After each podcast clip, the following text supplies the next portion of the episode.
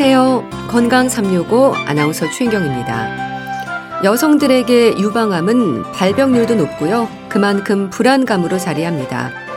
유방 엑스선 촬영과 초음파 검사로 유방 건강을 확인하기도 하고 자가 진단으로 혹시 의심되는 부분에 대한 확인도 하는데요.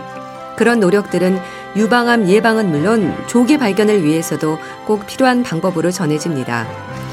피해가면 좋겠지만 아쉽게도 유방암 진단을 받았을 때 그때도 다양한 치료법이 유방암 환자들의 회복을 가능케 하는데요. 오늘은 유방암의 치료법을 중심으로 자세히 알아봅니다. 그리고 건강검진에서 알게 되는 경우가 많은 이상 지질 혈증에 대해서도 살펴보겠습니다. 건강 365 박상민의 해바라기 듣고 시작하겠습니다. 고령 사회를 사는 지금 암에 대한 부담이 두려움으로 자리합니다.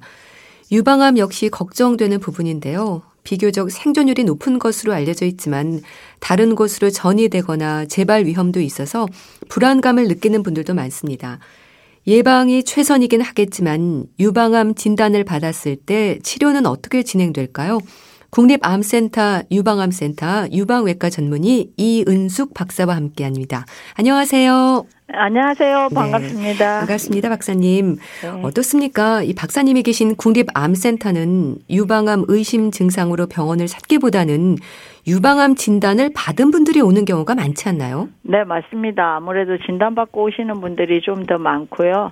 그래도 이제 좀 뭐 걱정이 돼서 오시는 분들이 아주 없는 건 아니 아닌 편입니다. 네. 저도 뭐 가끔 조직 검사도 하고 그렇게 하니까요. 음. 이 유방암 진단을 받은 분들은요, 일단 내가 어느 정도의 상태일까를 가장 궁금해 하실 텐데요. 어떤 질문을 제일 많이 받으세요? 뭐, 딱 처음 만났을 때 대부분 병이 몇 끼냐, 네. 뭐, 이거를 잘 많이 물어보시고, 두 번째 질문은 이제 항암제 해야지 되느냐 아, 이게 네. 두 가지 질문이 제일 많은 것 같습니다. 과거에는 아. 이제 뭐 먹어야지 되나 뭐 이런 걸 많이 물어보셨는데 네. 요즘은 이제 그 두 가지 질문이 더 많으신 것 같아요. 그러시겠네요. 이 유방암에 있어서 이제 중년 이후를 떠올리지만 젊은 유방암 환자도 늘고 있다고 들었습니다. 나이가 크게 작용하지는 않나 봐요. 작용은 하는데요. 이제 나이가 들수록 실은 병이 더 많이 생기는 건 맞는데 네.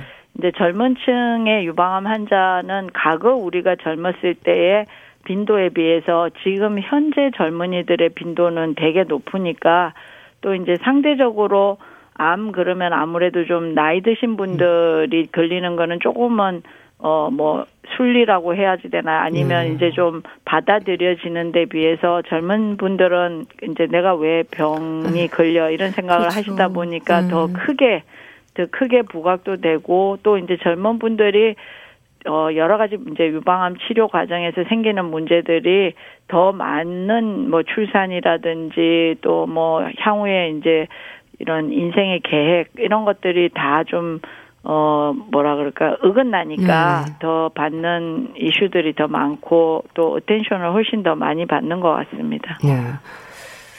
그래도 요즘은 또 자가 진단법에 대해서도 많은 분들이 관심을 갖는데요. 이렇게 가슴에 뭔가 만져져서 유방암을 의심했다는 분들도 많은가요? 네, 뭐 아무래도 검사를 하지 않으면 정기적으로 뭐 유방 촬영을 한다든지 유방 초음파를 한다든지 이런 검사 없이는 결국은 본인이 아는 거는 가장 흔한 증세가 어 없던 게 뭔가 샤워하다가 비누칠 했는데 어 없던 게 뭐가 걸려 뭔가 만져지는 것 같은데 예. 그리고 또 이제 요 우리나라 그 여성분들은 정말 그런 그 유방암에 대한 그 아는 정도, 지식 정도가 굉장히 높으신 네. 분들이다 보니까 이제 다 조금씩은 어 안 만지던 게 만져지면 이거는 좀 유방암을 의심해야지 된다 이런 것들을 아시니까 네. 또 그때는 당연히 병원을 찾게 되시는 것 같고 네. 전체 환자가 증상의 70%가 결국은 뭔가 만져지는 거거든요. 음. 그러다 보니까 뭐가 만져지면 그때는 어, 정말 병을 의심해야지 되는 거는 맞습니다. 물론 만져진다고 다 암은 아니지만 네. 그래도 뭐가 만져질 때는 반드시 병원을 찾아서 이게 정말 암인지 또 별거가 아닌지를 구분하는 거는 필요할 것 같습니다. 네. 근데 박사님 유방암에도 종류가 많은가 봅니다. 뭐 침윤성 유관암, 비침윤성 유관암, 조기 유방암, 국소 진행성 유방암, 호르몬 수용체 양성, 음성 어려운 이름들이 많던데 좀 설명을 해 주세요.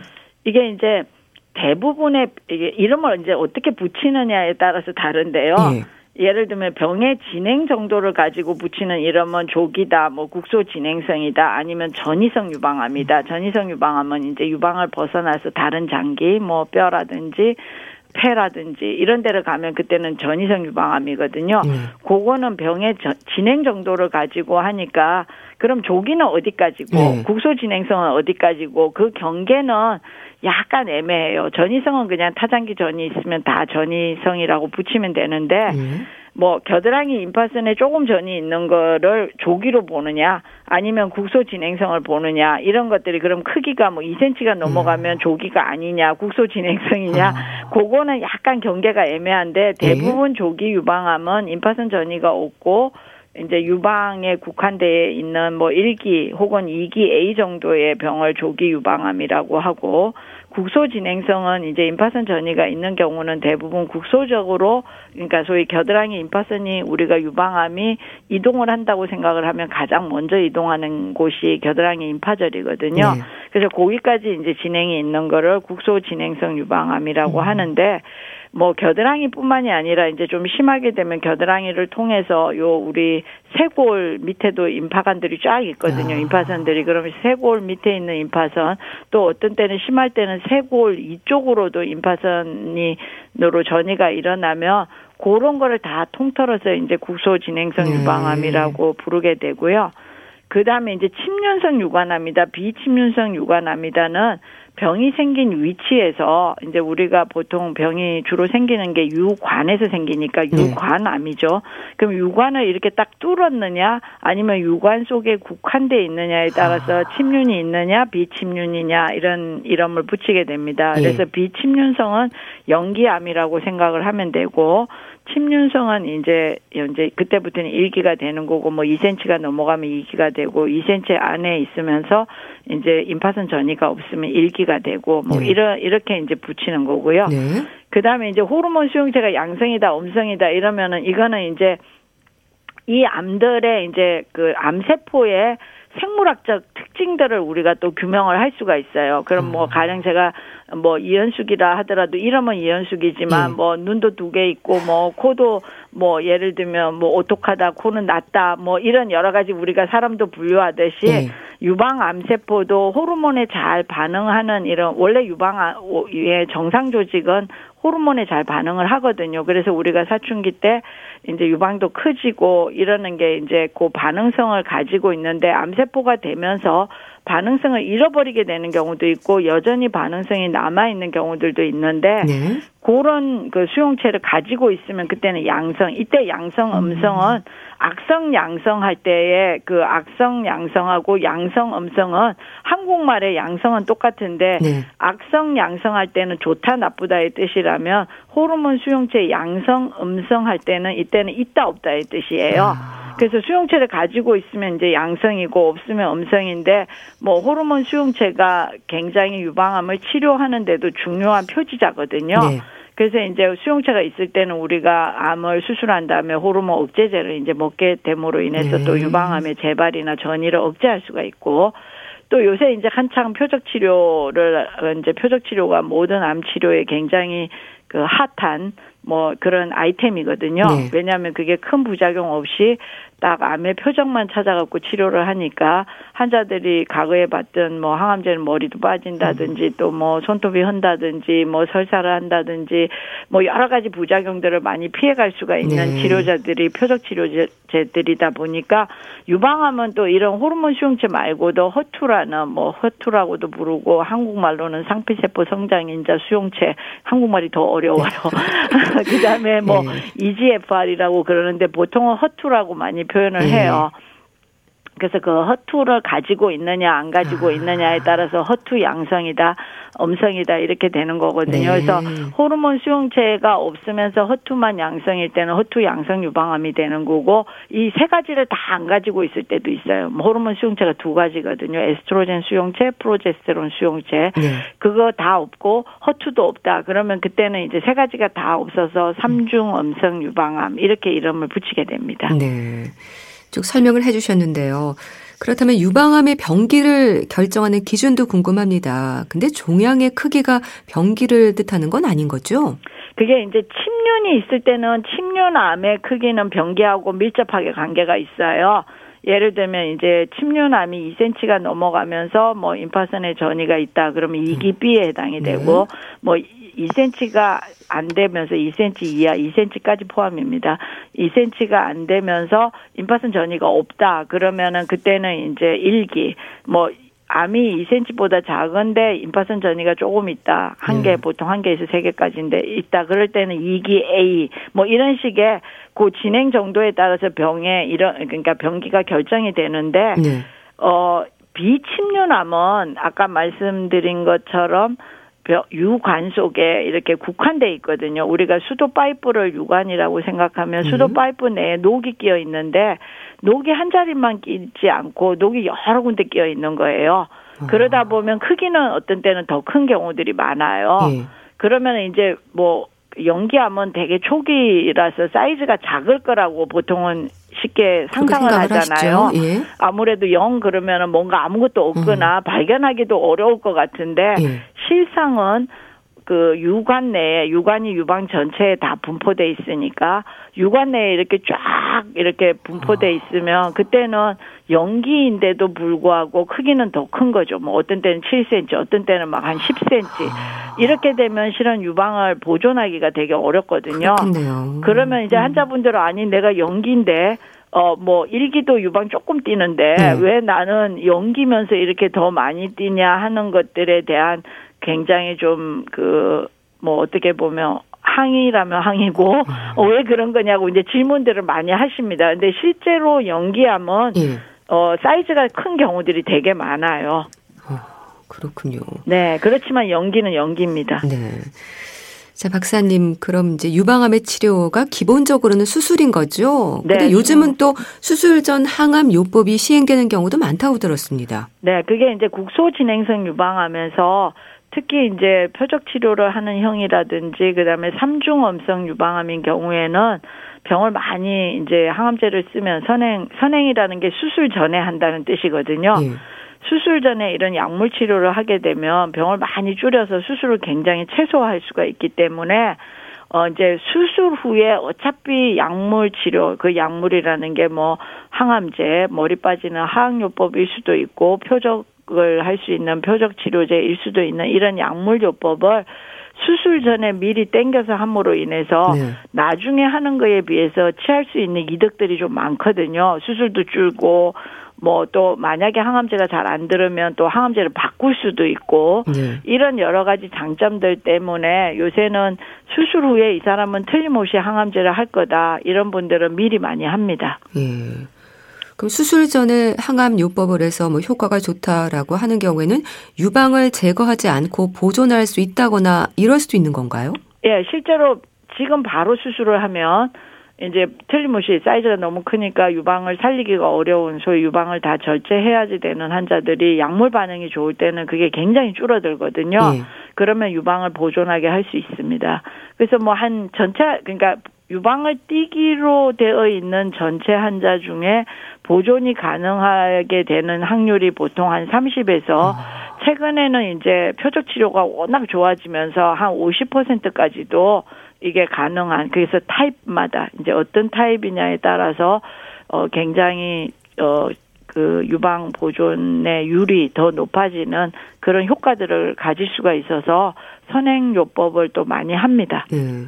근데 종양의 크기를 줄여주는 이 수술 전 항암 요법이 모든 유방암 환자들에게 해당하는 건 아니라고 들었습니다.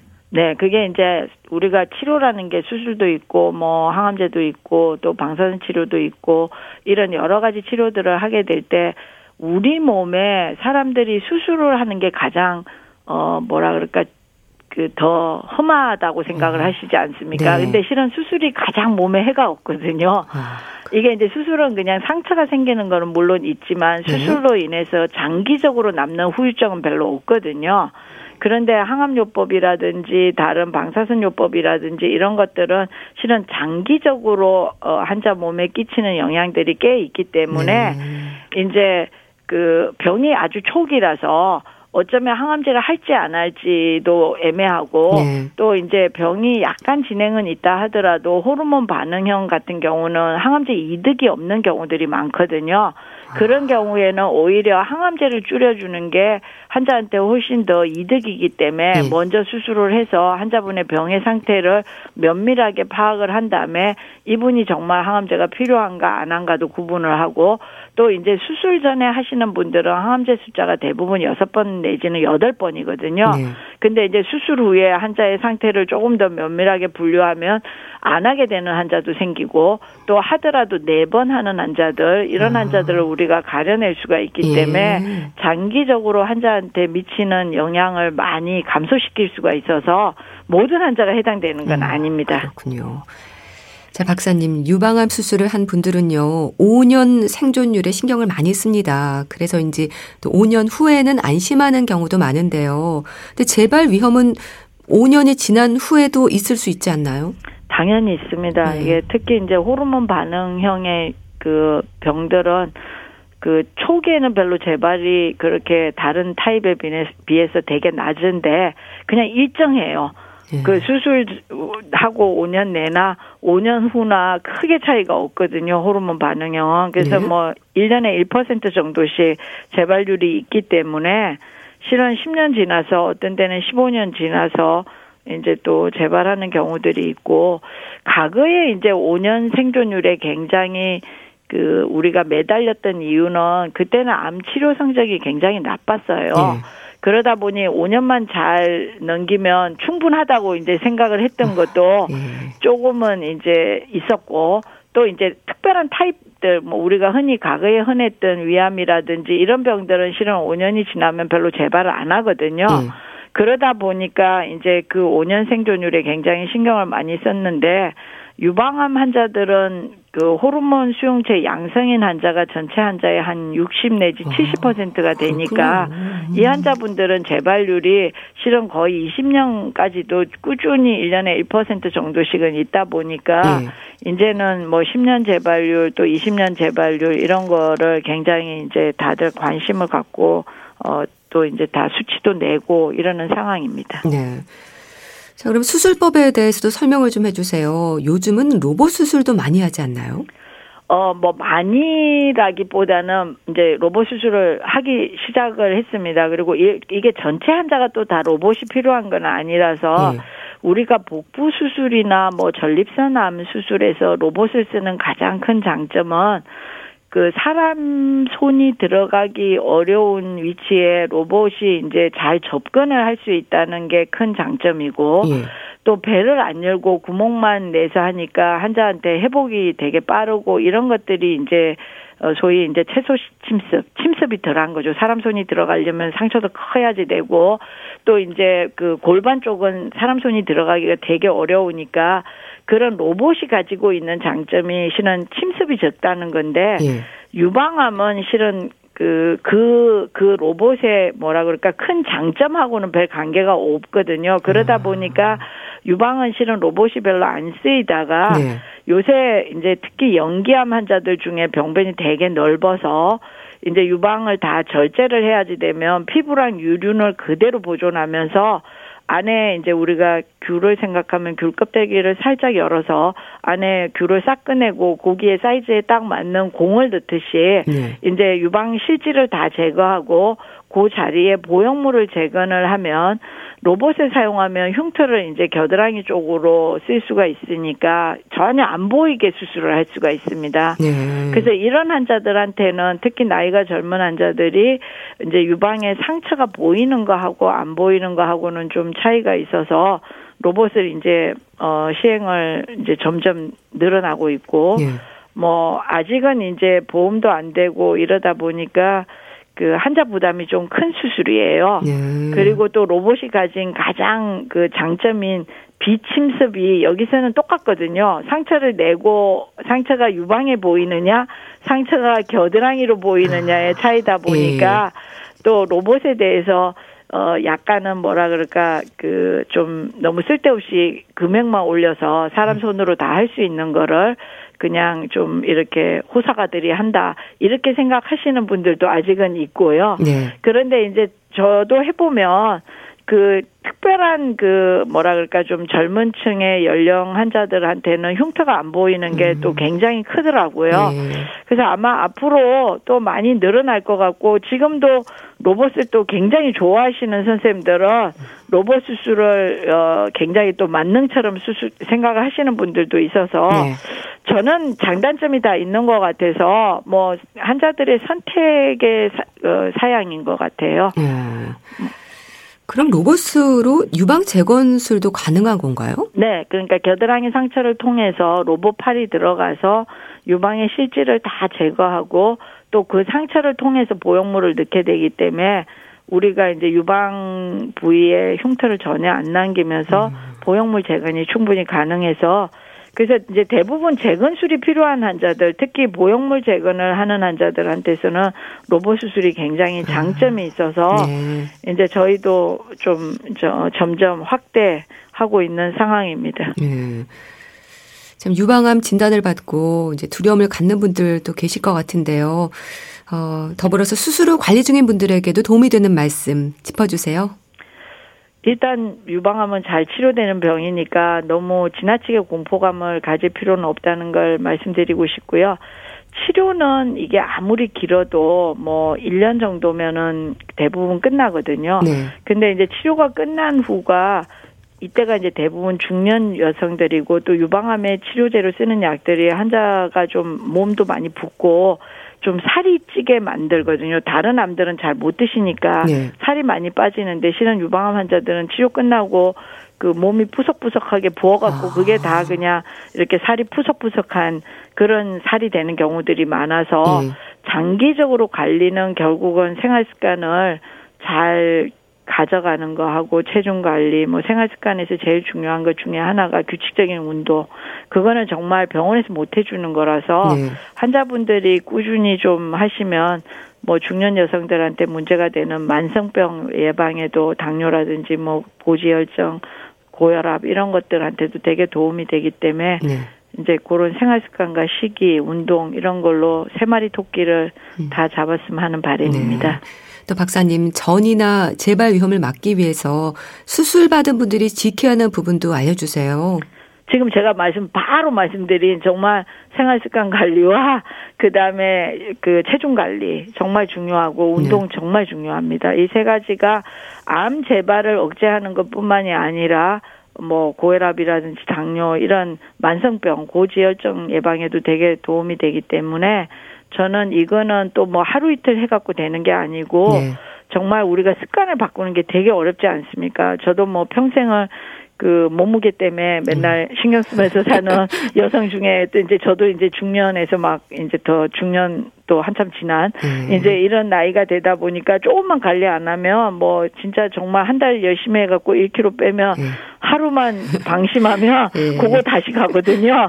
그러다 보니까 생활습관 관리 정말 중요한 것 같고 네. 또 지나치게 환자분들이 유방암의 전이나 재발에 두려움을 가지고 막 일상을 포기하는 분들이 있는데 네. 저는 이런 거를 정말 좀 그 안 했으면 좋겠고요. 일단 치료가 잘 충분히 그 또 설령 전이나 재발이 오더라도 유방암은 정말 다양한 치료들이 있거든요. 네. 그래서 그거에 대한 너무 두려움이 오히려 너무 큰 스트레스로 환자들한테 작용하는 거는 너무 안 좋아서 좀 이게 암 이후의 삶도 확실하게 좀 생각을 해서 환자분들이 일상에서 이렇게 계속 영속할 수 있는 그런 자기 습관이라든지 자기 관리 이런 것들도 정말 중요한 시점이 된 것 같습니다. 네. 자, 오늘은 유방암에 대해서 말씀드렸는데요. 국립암센터 유방암센터 유방외과 전문의 이은숙 박사와 함께 했습니다. 말씀 잘 들었습니다. 감사합니다. 네, 감사드립니다.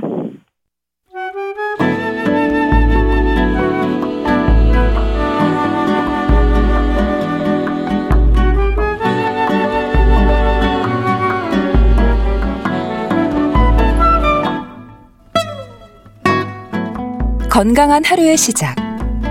KBS 라디오 건강 365. 최윤경 아나운서의 진행입니다. KBS 라디오 건강 365 함께 하고 계십니다. 잘 먹는 일 중요하죠. 많이 먹는 게 아니라 잘 먹는 일이 건강을 지키는 방법이라는 건 누구나 아는 사실입니다. 그런데 어떤 음식을 어떻게 가려 먹어야 할지는 글쎄요, 쉽지만은 않습니다. 나이 들수록 이상 지질 혈증, 특히 고콜레스테롤 혈증의 위험은 심혈관 질환을 비롯해서 건강을 해치는 위험 요인으로 작용을 하는데요. 우린 잘 먹고 있는 걸까요? 분당 재생병원 영양내과 백현옥 교수와 함께 합니다. 교수님 안녕하세요. 네, 안녕하십니까. 네, 교수님. 이상 지질 혈증, 고콜레스테롤 혈증의 위험에 대해서는 많은 분들이 부담을 갖습니다. 어떤가요? 그렇죠. 아 근데 그건 아마 매체 영향도 있는 것 같아요. 네. 하도 많이 봐서인지 콜레스테롤 어쩌고 하면 왜 갑자기 음. 연상되는 게 네. 왜 갑자기 가슴을 움켜잡고 쓰러지는 모습 혹시 그러니까요. 연상 안 되세요? 네. 전좀 그래요. 좀 좀 무섭죠. 음. 근데 이게 사실 이름이 또 어렵거든요. 일단 이상 지질 혈증 여기서 지질이라는 용어는 무슨 뜻인가요? 지질이라는 것 자체야 뭐 기름기란 뜻이잖아요. 예. 근데 이제 지질 혈증 그러니까 혈액 속의 기름이라는 뜻인데 네. 결국 혈액 속의 기름이라는 거는 콜레스테롤과 그리고 중성 지방을 포함하는 용어라고 할 수 있겠습니다. 그래서 혈액 속에도 많은 종류의 지질이 존재- 존재하지만은 네. 일반적인 우리가 질리 검사에서 혈액에서 검사하는 거는 총 콜레스테롤 그리고 LDL 콜레스테롤 그리고 HDL 콜레스테롤, 네. 중성 지방 보통 이렇게 네 가지를 포함해서 이야기를 합니다. 네. 그렇다면 여기서 이상 지질 혈증은 그럼 결국 나쁜 콜레스테롤에 대한 지적으로 보면 될까요? 뭐 그렇게 표현할 수 있겠습니다. 지금 금방 보통 네 가지 정도를 검사한다고 했잖아요. 예. 그런데 그 중에서 LDL 콜레스테롤, 저밀도 담배 콜레스테롤이 소위 말하는 나쁜 콜레스테롤이고요. 예. 그리고 이것이 높으면 당연히 심장마비나 뇌졸중 같은 위험률 증가하겠죠. 반면에 HDL 콜레스테롤, 고밀도 담배 콜레스테롤의 경우는 소위 말하는 좋은 콜레스테롤입니다. 네. 그래서 이게 높아져야 심장마비나 뇌졸중의 위험이 떨어진다. 그런 좋은 의미가 있고요. 근데 이제 중성 지방은 사실은 콜레스테롤 종류는 아니죠. 다른 종류의 지질인데 이것 역시 아주 많이 높을 때는 마찬가지로 심장 질환이나 뇌졸중의 위험을 증가시킵니다. 근데 네. 디스리피데미아 즉 이상 지질 혈증은 예. 이런 것들이 중에서 한 가지라도 이상이 생기면 그러면 우리가 이상 지질 혈증이라 그러는데 다, 다시 한번 얘기하면 LDL 콜레스테롤이 높거나 그래서 총 콜레스테롤이 높아지거나 혹은 HDL 콜레스테롤이 낮아지거나 아니면 중성 지방이 높아지는 것 어느 것 하나라도 음. 이상이 있으면 이상 지질 혈증이라고 얘기를 합니다. 예. 그렇다면 교수님, 위험 요인으로 지적이 되는 고콜레스테롤 혈증에 대해서는 어떻게 설명이 될까요? 그러니까 고콜레스테롤 혈증이라는 건 결국 혈청에서 콜레스테롤이 증가된 상태를 보통 얘기하고요. 예. 많은 경우에 소위 좋지 않은 콜레스테롤이라고 부르는 LDL 콜레스테롤이 높아지면서 따라서 총 콜레스테롤이 높아질 때 우리가 음. 고콜레스테롤 혈증이라고 부릅니다. 그렇다면 정상 범위의 콜레스테롤 수치는 어떻게 되는 건가요? 일반적인 경우를 얘기한다면요. 예. 저, 첫 번째 총 콜레스테롤 농도는 보통 200mg per 데시리터 미만. 이러면 우리가 정상이라고 얘기를 하고요. 네. 나쁜 콜레스테롤인 LDL 콜레스테롤은 보통 130mg per 데시리터 이하. 네. 그러면은 뭐 괜찮다라고 얘기를 합니다. 그리고 HDL 콜레스테롤은 60mg per 데시리터 이상이고요. 예. 그리고 중성 지방은 150mg per 데시리터 미만일 때 우리가 소위 정상 범위라고 하는데 네. 물론 기준치가 그 위험 질환을 갖고 있는 경우는 조금 달라지기는 합니다. 음. 그렇다면 이런 수치들을 기준으로 할 때 이상 지질 혈증으로 진단이 되는 기준이 뭔가요? 그것은 그 검사를 적어도 두 번 이상 측정했을 때 예. 이중 네 가지 항목 중 하나라도 이상이 발견되면 우리가 이상 지질 혈증이라고 어, 부르곤 하죠. 예. 그래서 이러한 기준 수치는 어, 심장마비나 뇌졸중의 위험 요인이 없는 사람들의 목표치를 의미하는 게 되고요. 만일에 심장 질환을 앓았거나 네. 현재 있거나 혹은 다른 위험 요인이 있을 때는 그때 우리가 그 조절하고자 하는 목표치는 어, 상당히 달라질 수 있습니다. 음, 조금 더 까다롭게 봐야 되는 건가요? 그렇죠. 음. 훨씬 더 엄격하게 봐야 되죠. 예. 그런데 교수님 이런 이상 지질 혈증의 위험을 높이는 요인들 참 많지 않나요? 그렇죠. 음, 우선 제일 먼저 떠오르는 거 있죠. 예, 흡연. 담배. 네. 흡연이야 뭐 두말할 나이가 없겠죠. 음. 당연히 담배 태시는 분들은 담배를 태지 않으시는 분들에 비해서 심혈관계 질환 발병 위험은 뭐 두 배 올라갑니다. 네. 그리고 직접 피우시는 분들도 문제지만은 사실은 간접 흡연도 문제가 돼요. 아, 집안에 담배 피는 분들이 실내에서 피시는 걸 계속 하시면 집안에 있는 다른 가족들의 경우도 역시 심혈관계 질환 발병 위험을 높아지게 됩니다. 네. 이건 암도 마찬가지고요. 그다음에 두 번째는 뭐가 있을까요? 고혈압이 있죠. 혈압이요. 예. 네. 고혈압은 물론 뇌졸중의 가장 중요한 위험 요인이기도 하지만 고혈압이 있으면 관상동맥 질환, 즉 심혈관 질환의 발생 위험도 당연히 증가하게 됩니다. 그리고 또 하나는 요 병들에 따라가는 병 또 있잖아요. 아주 당뇨병. 흔한 당뇨병. 아, 그렇군요. 당뇨병 역시 심혈관계 질환의 발생에 굉장히 중요한 위험 요인이니까 어, 평소에 좀 적정 체중을 유지하시고요. 규칙적인 운동을 하는 것이 정말 중요하고요. 네. 그리고 포화 지방산의 섭취를 줄이는 등 그런 식이요법도 꼭 필요하다라는 거 한번 강조해드리고 싶고요. 일반적으로 콜레스테롤 검사 결, 결과는 우리가 건강검진에 포함돼 있잖아요. 예. 그러니까 국가에서 어, 2년마다 해주는 건강 검사에도 포함돼 있고, 그다음에 우리가 다른 이유로 건강 검진을 받을 때 그 건강 검진 결과표에서 우리가 확인할 수가 있지 않습니까? 네. 그래서 일반적으로 뭐 고콜레스테롤 혈증에 대한 진단 자체도 뭐 그런 경우가 많죠. 그러니까 혈액 검사를 해야만 알게 되니까요. 예. 그러니까 고콜레스테롤 혈증에 대한 진단도 이렇게 건강 검진을 열심히 하면 검진 결과로 알게 되는 경우가 많겠네요. 그렇죠. 만약에 가족 중에서 혈청 콜레스테롤이 높거나 예. 특히나 심장 질환, 뇌졸중으로 고생하는 분이 있다. 그렇게 가족력이 있다면은 반드시 정기적으로 혈청 콜레스테롤 측정하시고요. 예. 그리고 대부분 이런 고콜레스테롤 혈증은 정기 검진에서 진단되는 경우에 그 성인 혈청 콜레스테롤 수치가 200 이상이면 네. 다른 자세한 검사를 받지 않았을 경우에 저밀도 단백질과 고밀도 단백질을 알아보는 정기 검사를 반드시 다시 받도록 그렇게 추천해 드립니다. 네. 이런 건 그러니까 혈액 검사로 확인할 수 있는 거죠? 그렇죠. 음. 그런데요, 어, 우리가 콜레스테롤이라고 하면 많은 분들이 무조건 몸에 해롭다는 생각도 합니다. 교수님, 이 부분에 대해서는 어떻게 설명이 될까요? 콜레스테롤이 악당이냐? 예. 사실은 그렇진 않고요. 콜레스테롤이 간에서 항상 만들어지는 거거든요. 예. 그렇게 열심히 만드는 데는 이유가 있죠. 그래서 콜레스테롤 자체는 사실은 인체를 구성하는데 없으면 안 될 물질인데요. 네. 세포막이나 뇌 그리고 신경세포 이런 곳에 중요한 성분이 되고요. 또 담즙 있지 않습니까? 거기에 콜레스테롤이 없으면 담즙이 만들어질 수가 없거든요. 네. 그래서 담즙이 있어야만 지방이라든지 지용성 비타민이 흡수가 되거든요. 그래서 그것뿐만이 아니라 어, 에스트로겐이나 테스토스테, 테스토스테론 그리고 코티졸 같은 음. 스트레스 호르몬 이런 호르몬을 만드는 재료가 또 콜레스테롤입니다. 예. 그렇기 때문에 이것이 없으면은 아예 생명에 지장이 있고요. 그렇지만 우리가 얘기하는 거는 지나치게 올라갔을 때 문제가 생기는 부분을 지금 말씀드리고 있는 겁니다. 예. 그리고 포화 지방산, 불포화 지방산 얘기도 많이 하는데 여기에 대해도 좀 설명을 해주세요. 음, 지방산이라 그러면 사실 뭐, 뭐 지방분의 일종이긴 하죠. 근데 예. 지방산은 기본적으로 4개 내지 24개의 탄소가 사슬 형태로 길게 이어져 있는 겁니다. 그래서 각 탄소에 이제 팔이 달려 있는데 거기에 이제 수소가 꽉꽉 들어차게 붙어 있으면 아. 그거를 포화 지방산. 근데 그렇지 않고 비어 있는 팔이 남아 있으면 불포화 지방산이라고 얘기를 하거든요. 네. 근데 이제 그 중에 불포화 지방산은 녹는 점이 낮기 때문에 실온에서 보통 액체로 존재할 경우가 많아요. 근데 그러고 보니까 어떤 게 있느냐 궁금해지잖아요. 네. 뭐 올리브유, 카놀라유, 음. 참기름, 들기름, 포도씨유, 콩기름. 예. 그러고 보니까 보통 주방에서 사용하는 식물성 기름들이 다 여기에 속하죠. 예. 그거 외에 이제 씨앗이라든지 견과류, 등푸른 생선 등에도 많이 있는 거, 그것을 특성으로 하고 있고요.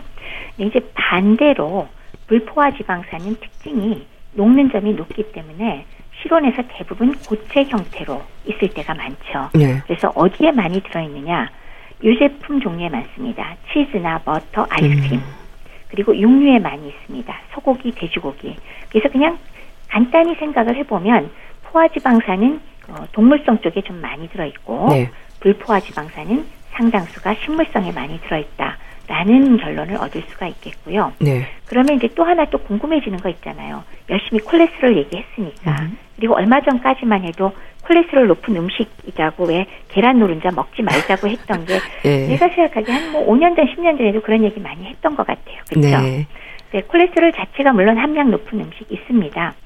뭐 계란, 뭐 알 종류 있죠. 음. 거기에 노른자가 특별히 많고요. 예. 그다음에 생선 알 종류, 생선 내장 종류 여기에도 콜레스테롤 함량 매우 높고요. 그리고 간이나 곱창이나 양 같은 내장들 있죠. 육류의 내장에도 상당히 높고 예. 그거 외에 뭐 저는 참 좋아하는데 오징어, 낙지 아, 오징어, 이런 낙지. 데도 굉장히 높은데요. 예. 불과 10년 전 이때만 해도 사실은 콜레스테롤 높다 그러면 이런 거 먹지 마세요 하고 교육을 시켰어요. 근데 실제로 이것만 피하면 높은 콜레스테롤 수치가 정상될까요? 음, 아니죠. 사실은 관리를 해야 아니죠. 되죠. 예. 그거하고 관계없이 네. 자기 자신이 유지하려고 하는 혈중 수치는 많이 먹으면 간에서 조금 만들고 적게 먹으면 음. 많이 만들어서 결국 이 콜레스테롤 함량 높은 음식을 얼마큼 먹느냐가 그렇게 큰 차이는 나지 않습니다. 음. 물론 이제 계란을 하루에 뭐 20개씩 먹으면 얘기가 좀 다르겠지만 그건 의미가 다르고요. 예. 요거 자체가 바로 콜레스테롤 높이지는 않는다는 말씀을 좀 강조해 드리고 싶긴 합니다. 네. 그러니까 뭐 식품에 함유된 콜레스테롤 양 자체보다는 섭취하는 지방의 종류를 가려서 섭취하는 게 중요하다는 거네요. 그렇죠. 포화지방산이 많은 음식은 줄이고, 음. 즉 고기는 좀 적게 먹는 편이 좋겠고, 네. 그리고 지방 섭취는 가급적 식물성으로 된 불포화 지방산을 섭취하니까 이런 뭐 식물성 식품, 그다음에 등푸른 생선 등 이런 것들을 많이 늘려 섭취하면 도움이 되겠죠. 네. 그렇다면 노인들이 이제 고기 안 드시고 탄수화물이나 주로 채식을 고집하시는데 이거는 뭐 바람직하지 않다고 봐야 될까요? 어떻습니까? 음, 채식을 많이 하는 것 자체가 나쁘다는 아니지만 지방을 먹지 않게 되면, 그러니까 지방의 열량이 높아서 피한다. 그 고기가 나쁘다 그래서 안 먹게 되면은 결국은 열량은 어쨌건 우리가 먹어야 기운이 나니까 예. 지방 대신에 탄수화물을 많이 먹게 돼요. 음. 그래서 밥을 더 많이 먹게 되거나. 단순당 섭취가 많아지거든요. 근데 잘 아시는 것처럼 바로 이용하고 남은 탄수화물은 뭘로 저장이 되죠? 지방. 고스란히 예. 지방으로 저장되면서 오히려 혈청에 중성 지방을 높이게 되는 결과가 아. 생깁니다. 그러니까 결론 좋은 지방으로 너무 많이 말고 적정량 꼭 드셔야 된다. 네. 그리고 양질의 단백질도 필요하니까 동물성 지방이랑 그 육류도 조금씩은 드셔야 된다. 그래야 근육도 유지하고 인체 대사 활성이 잘 유지가 된다는 거를 꼭 한번 강조를 해드리고 싶네요. 예. 이 콜레스테롤은 건강에 해롭다는 생각에서 좀 벗어날 필요가 있겠는데요. 이렇게 말씀을 들으니까 우리 몸에 꼭 필요한 성분임에도 이런 이상 지질 혈증과 같은 질환 때문에 억울한 부분이 있겠어요. 그렇죠. 콜레스테롤 자체가 우리 몸을 구성하는 3대 영양소 탄수화물, 지방, 단백질 중에 지방에 해당되는 성분이잖아요. 근데 왜 자꾸 왜 우리 지방이면 열량이 높으니까 피해야 돼. 다이어트 때문에 먹으면 안 돼. 너도 나도 그러고 있으니까 예. 우선 그것 때문에 우선 피하게 되고요. 네. 그렇지만 콜레스테롤은 인체를 구성하고 유지하기 위해서 반드시 필요한 성분이기 때문에 음식물 통해서 이 성분을 섭취를 해주셔야 합니다. 네. 그럼 콜레스테롤 역할이 뭐냐? 아까도 말씀드렸지만 세포와 세포막을 구성하는 성분 이거 굉장히 중요합니다. 예. 만약 이 콜레스테롤 없으면 세포막이 제대로 형성이 안 되니까 아예 뭐 인체 구성이 안 된다고 봐야죠. 그다음에 두 번째로 정말 중요한 거는 스테로이드 호르몬의 재료인데 스테로이드 호르몬이 바로 스트레스에 반응하는 호르몬이거든요. 이거 못 만들면 우리가 열이 나거나 어떤 급성 상황이 발생하거나 그럴 때 몸에서 방어 기전이 되는 스트레스 호르몬이 안 나오니까 그렇군요. 정말 생명에 지장이 음. 있어요. 예. 뭐 그거 외에 이제 저뭐 담즙의 원료라든지 등등등 다른 것도 많지만 크게 앞에 말씀드린 두 가지만으로도 정말 중요하죠. 그리고 뇌 발달과 유지에도 정말 필요한 성분이기 때문에 이 콜레스테롤은 다시 한번 강조하지만 네. 악당이 아니고요. 네. 인체를 지켜주는 필수 성분이라는 것 알아주시면 좋겠습니다. 예. 언제나 지나친 게 문제일 텐데요. 교수님, 콜레스테롤 수치를 좀 낮추려면 어떻게 해야 하는 건가요? 예전에는 혈청 콜레스테롤 낮추려면 지방 섭취 먹지, 음. 먹지 말아라. 네. 콜레스테롤 높은 음식 먹지 말아라. 그랬는데 사실은 그게 아니다라는 건 최근에 거의 다 동의를 하거든요. 그리고 아까도 말씀드렸지만 지방 섭취를 제한하다 보면 열량을 더 섭취하기 위해서 단순당을 음. 더 많이 먹게 돼요. 탄수화물 섭취를요. 예. 그렇죠. 그러니까 오히려 혈청의 음. 중성지방 수치가 더 높아지기도 하죠. 그렇기 때문에 질 좋은 지방을 적당량 섭취하는 것이 필수고요. 네. 그리고 아까 말씀드렸듯 탄수화물 단순당의 과다 섭취 절대 피하셔서요. 혈청 중성지방 그 높이는 거 피하셔야 될 뿐더러 그러 또 단 그 수용성 식이섬유가 네. 충분히 드셨을 때 혈청 콜레스테롤 중성 지방 낮추는 효과가 있으니까 어, 채소류의 수용성 식이섬유 많이 드시는 게 좋습니다. 그리고 단순 당과 뭐 일치되는 얘기기도 하지만 네. 과도하게 알코올을 섭취했을 때 역시 혈청의 중성 지방 농도가 매우 높아지니까 음주량 절제하시고요. 그래서 전반적으로 잡곡, 현미, 통밀 등의 통곡식품 그리고 채소나 콩류, 생선, 과일, 유제품 등이 포함된 좀 건강한 식사를 하시는 게 아무래도 좋습니다. 네. 수용성 식이섬유라는 게 뭘 말하는 건가요? 어, 식이섬유가 불용성과 수용성이 있어요. 네. 그런데 이제 불용성의 경우는 사실 우리가 보통 변비 해결하는 목적으로 많이 쓰는 성분이고요. 수용성의 경우는 오히려 변비가 있을 때 적절하게 변비도 해결해 주면서 아. 그러면서 오히려 혈청 콜레스테롤이나 중성 지방 농도는 낮추는 효과를 보이거든요. 예. 따라서 이런 것들은 채소나 이런 것들을 통해서 충분히 드시면 건강에 정말 좋습니다. 네. 교수님, 또 우리나라 노인들의 식습관에서 문제로 지적이 되는 부분들이 있을 것 같습니다. 진료실에서도 음식 섭취와 관련한 질문을 많이 받으실 텐데 어떤 부분들을 지적하고 싶으세요? 그러니까 노인들의 식습관 중에서 여러 가지 이유로 고기랑 생선을 피하는 분들을 제가 진료실에서 많이 뵙습니다. 네. 그러다 보면은 사실은 주식 이외에는 거의 드시는 것이 없는 경우가 많아요. 그러니까 뭐 나는 비린내가 나서 생선 음. 싫어요. 네. 아니면 냄새가 나는 것 같아서 고기 안 먹어요. 그런 것들이 생기면 결국은 밥만 아니면 뭐 죽만, 빵만, 탄수화물만 섭취하다 하게 되고요. 그렇게 되면 중성지방이 올라가게 된다 그랬죠. 네. 그리고 또 단백질이 부족하게 되니까 뼈와 근육량이 감소하게 되니까 그 결과로 노년 건강과 그리고 삶의 질에 영향을 많이 미치게 됩니다. 그래서 고기나 생선을 안 드시는 다양한 이유가 있겠지만은 네. 아마도 동물성 식품은 악당이라는 생각이 좀 아. 각인되어 있는 것도 네. 한 몫을 하는 것 같기는 해요. 그래서 제가 매번 강조드리지만요. 네. 그 근육량을 유지하고 뼈의 건강을 두고두고 나이 드실 때까지 지키자면은 매 끼니마다 질 좋은 단백질 일정량은 꼭 드시는 것을 강조해 드리고 싶습니다. 네. 소량의 고기 혹은 생선 혹은 두부 혹은 달걀 이 네 가지 중 한 가지를 꼭몇 끼니 소량이라도 챙기도록 하시는 거꼭 어, 챙겨주시고요. 네. 그리고 이걸 드시면서 동시에 지방도 같이 드실 수 있잖아요. 그리고 지방의 경우도 필수 지방산 섭취해서 반드시 드셔야 되니까 이런 동물성 식품이건 두부건 달걀이건 네. 조금씩 드시는 거 잊지 마시고요. 결론적으로 육류를 너무 많이 드시는 분은 양을 줄이시는 게 맞지만 일반적인 경우는 질 좋은 단백질과 필수 지방산 섭취를 위해서 적정량 꼭 드시도록 권해드리고요. 네. 아울러 지방 섭취도 필수니까 여기에 더해서 견과류나 씨앗 등의 불포화 지방이 풍부한 지방 성분도 일정량을 맛있게 드시기 바랍니다. 네. 오메가3는 꼭 챙겨 먹어야 하나 이런 질문도 많이 받으실 것 같은데 어떠세요? 오메가3 지방산은 중성 지방을 감소시키는 효과가 있습니다. 조금 예. 고용량을 써야 되긴 음. 하고요. 그런데 이제 단점은 과도하게 드실 경우에 혈액 응고가 오히려 지연이 돼서 아. 혈액 응고 제제를 드시는 분이 출혈이 심해진다거나 예. 또 위장 장애가 일어날 수가 있습니다. 아. 그래서 꼭 필요한 경우에 물론 보충제 쓸 수는 있지만 네. 등푸른 생선 같은 것들을 충분히 음. 드셔서 그걸로 저기 충분히 섭취하면은 훨씬 더 건강에 도움이 될 것 같습니다. 네.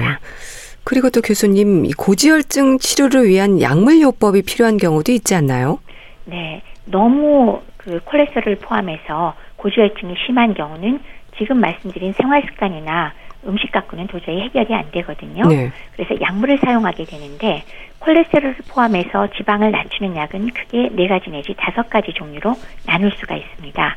어, 가장 흔히 쓰는 최근에 많이 쓰는 스타틴 계열의 약이 있고요. 네. 콜레스테롤 흡수를 저해시키는 에제티미브라는 음. 약 종류가 있고요. 네. 담즙산과 결합하는 레진 종류가 있고 또 니코틴산 계열의 어, 약이 있고 피브린산 계열의 약이 있습니다. 가장 흔히는 그리고 가장 좋다고 알려진 건 스타틴 계열의 약품들인데요. 네. 어, 널리 쓰이고 효과도 굉장히 좋습니다. 그래서 콜레스테롤이 간에서 합성되는 것을 억제해서 효과를 나타내게 되고요.